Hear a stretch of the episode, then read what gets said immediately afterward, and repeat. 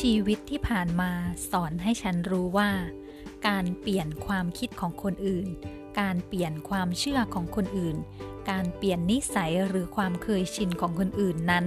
ไม่ใช่เรื่องง่ายเลย แถมยังจะมีปัญหาในเรื่องของการทะเลาะเบาแวงมีความกระทบกระทั่งในความสัมพันธ์อีกด้วย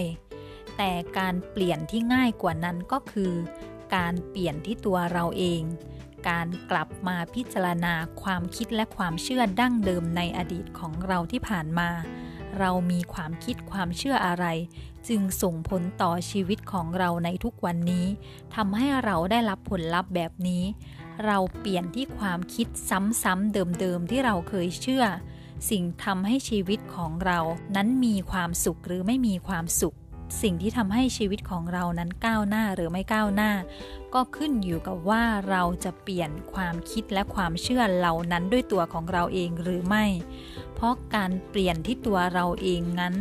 ง่ายกว่าการเปลี่ยนที่คนอื่น เปลี่ยนที่ความคิดของตัวเราเอง ความเชื่อของตัวเราเองนั้น ง่ายกว่าการเปลี่ยนสิ่งแวดล้อมหรือเหตุการณ์ข้างนอก